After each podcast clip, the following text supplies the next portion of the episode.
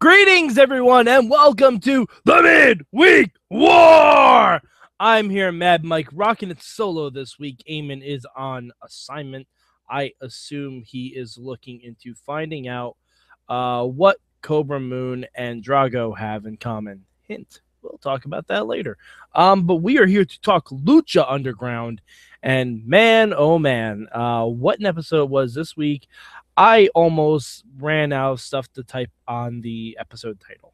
Um, so, uh, Mi Palabra this week for Lucha Underground is my lower third. For those of you audio listeners, it's classic. And uh, I will get to that why a little bit later. Um, but uh, the bueno for Lucha Underground, I have to give it to that uh, three way match. Um, Dario Cueto came out and first he announced that Aztec Warfare is coming back, which hot damn, that's going to be amazing. Um, and he said that Matanza is going to be entered number one.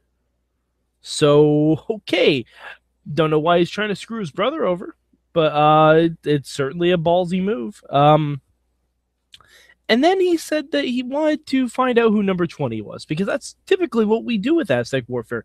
We find out who's first, we find out who's last. Um, the trios champions of Phoenix, Aerostar, and Drago were in the ring.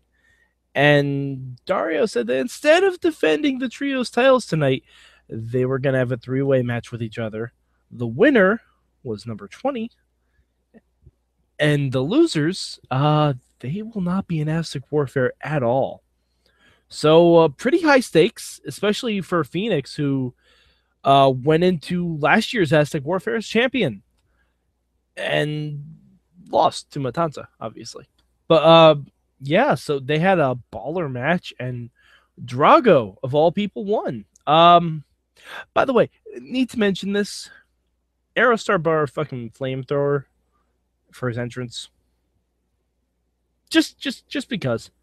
Um, yeah, so Drago is going to be the last entrant into Aztec Warfare.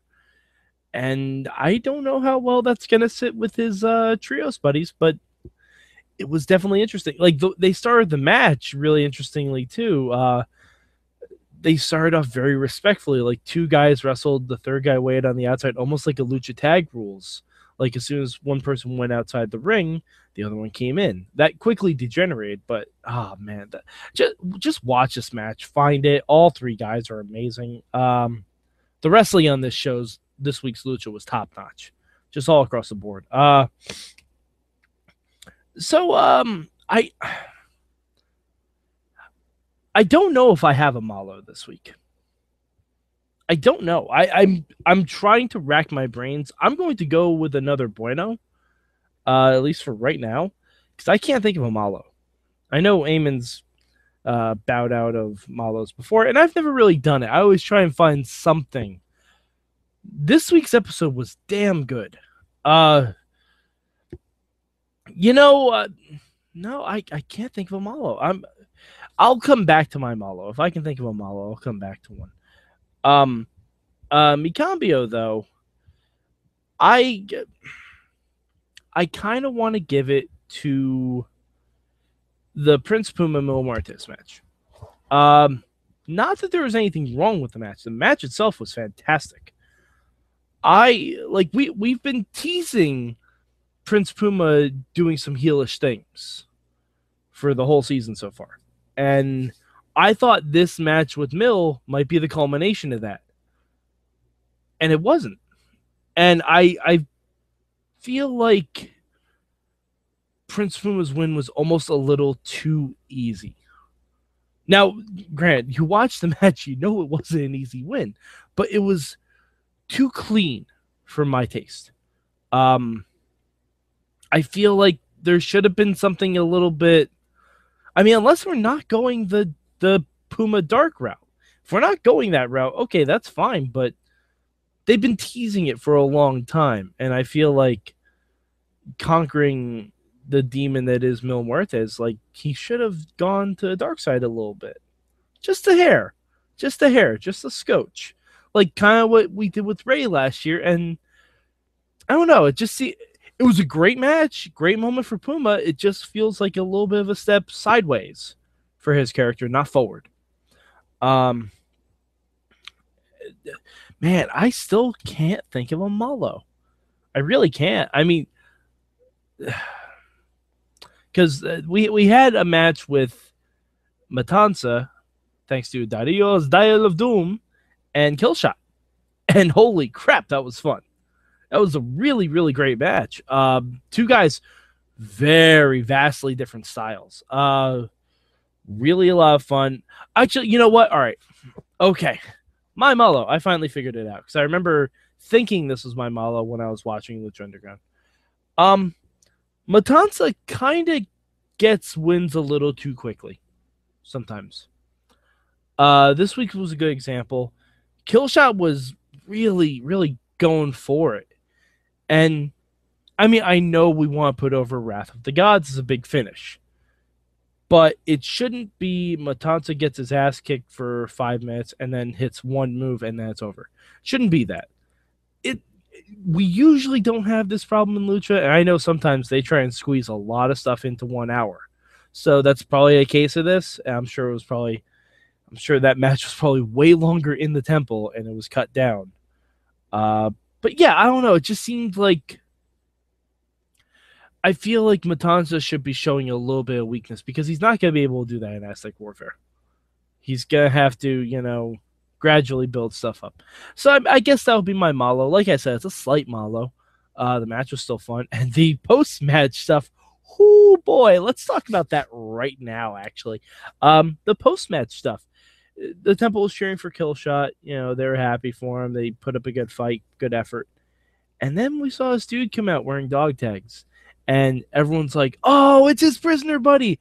My favorite thing about Lucha is that no one in the temple has seen the vignettes. No one has seen it. So, me, as a TV viewer, I saw a thing last week where uh, Killshot gets a note that says, You left me to die. So clearly, this guy approaching the ring is not bearing good intentions towards our good buddy Killshot. But the crowd doesn't know that. That's the best thing. That's the best thing in the world. Because if you tried to do this on WWE TV, and you see a random mysterious guy with dog tags running out, people have seen Raw the week before, mostly, and they'll know this isn't going to be good. But everyone loves this. They're like, oh, yeah, yeah, US. And then I don't even know who the guy's name is. I'm sure he's a well known indie star that if Eamon were here, he'd tell me all about the guy. Um, quite frankly, I, with, with Lucha, I could look it up. I don't want to. I want I want Lucha to tell me who this guy is. I don't need to look it up. I want them to tell me. So I'm waiting to hear next week who this guy is.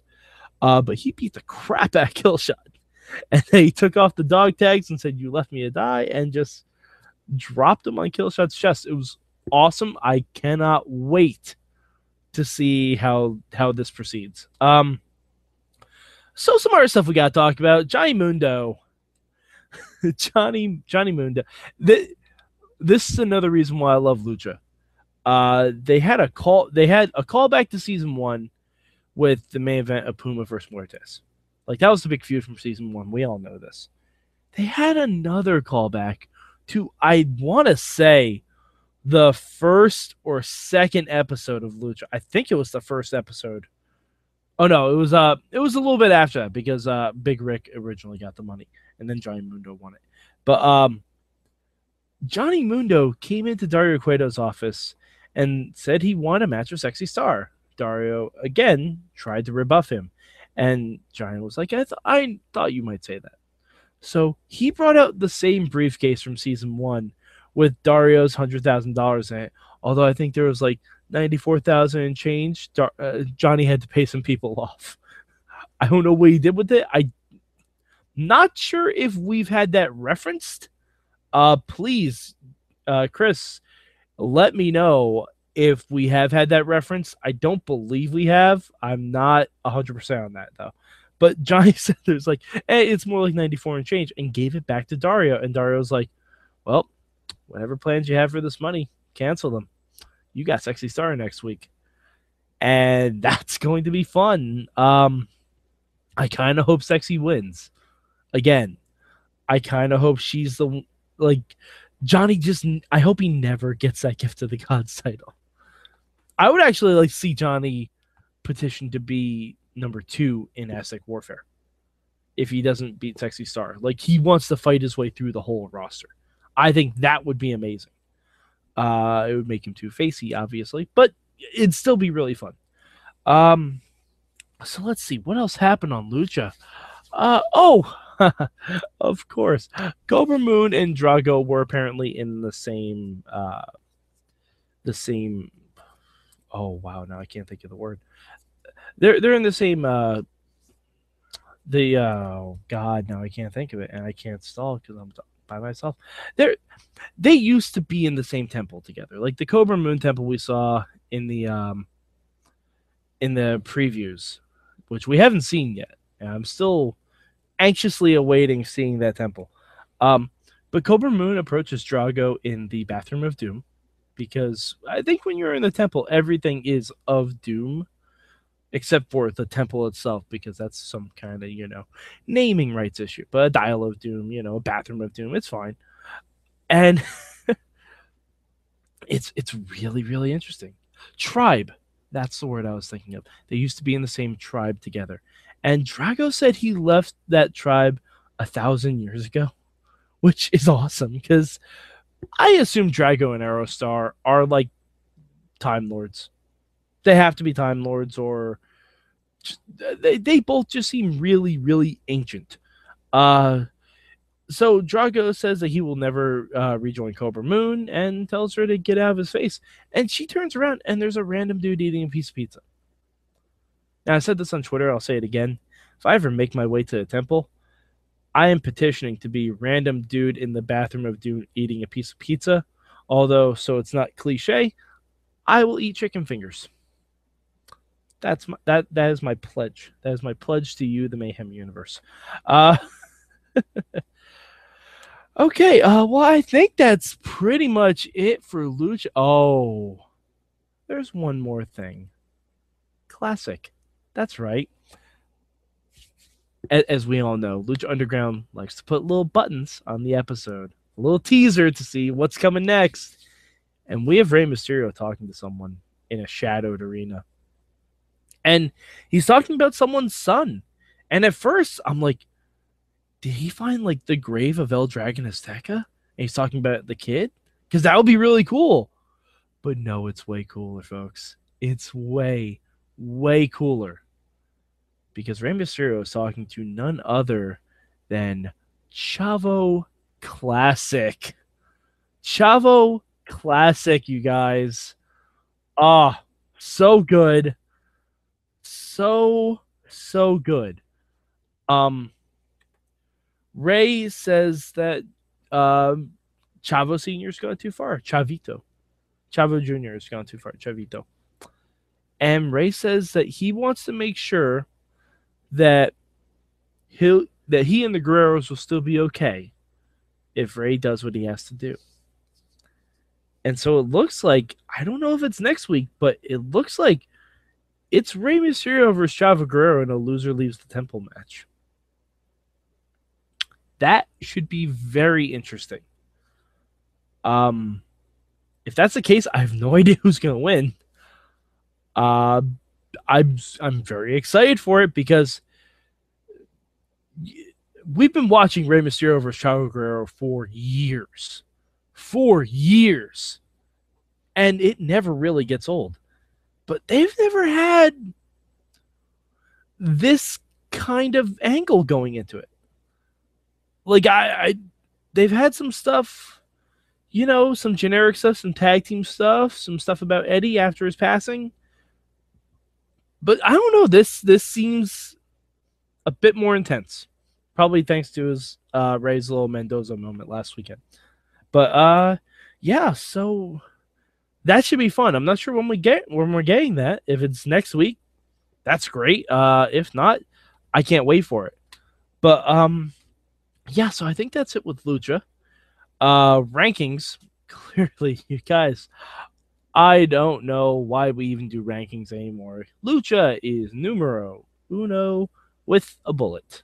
Um, not no not any literal bullets this week. Don't get it twisted. Lucha hasn't shot anyone yet, as far as I can recall. Uh, but yeah, uh, Lucha's number one this week. Um, just a solid up and down show. Really, really good. I'm excited for Aztec Warfare. We got four weeks before it. Um, I'm sure Eamon and I will do predictions at one point for Aztec Warfare. And uh, yeah, so um, you can find me at Mad Mike 4883 on the Twitter machines. Uh, if you follow at Mayhem Show, hit up the hashtag MM when I do my live tweet for Lucha Underground. Uh, and by the way, if you see me get silent during my live tweet, it's usually because it's a really good fucking match, and I don't want to talk through it. I don't want to make snarky jokes. I just focus on enjoying the action because holy shit, some of the action's really, really good.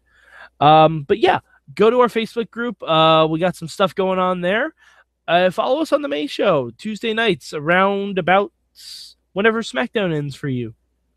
I'll just say that because we usually go live right after SmackDown ends.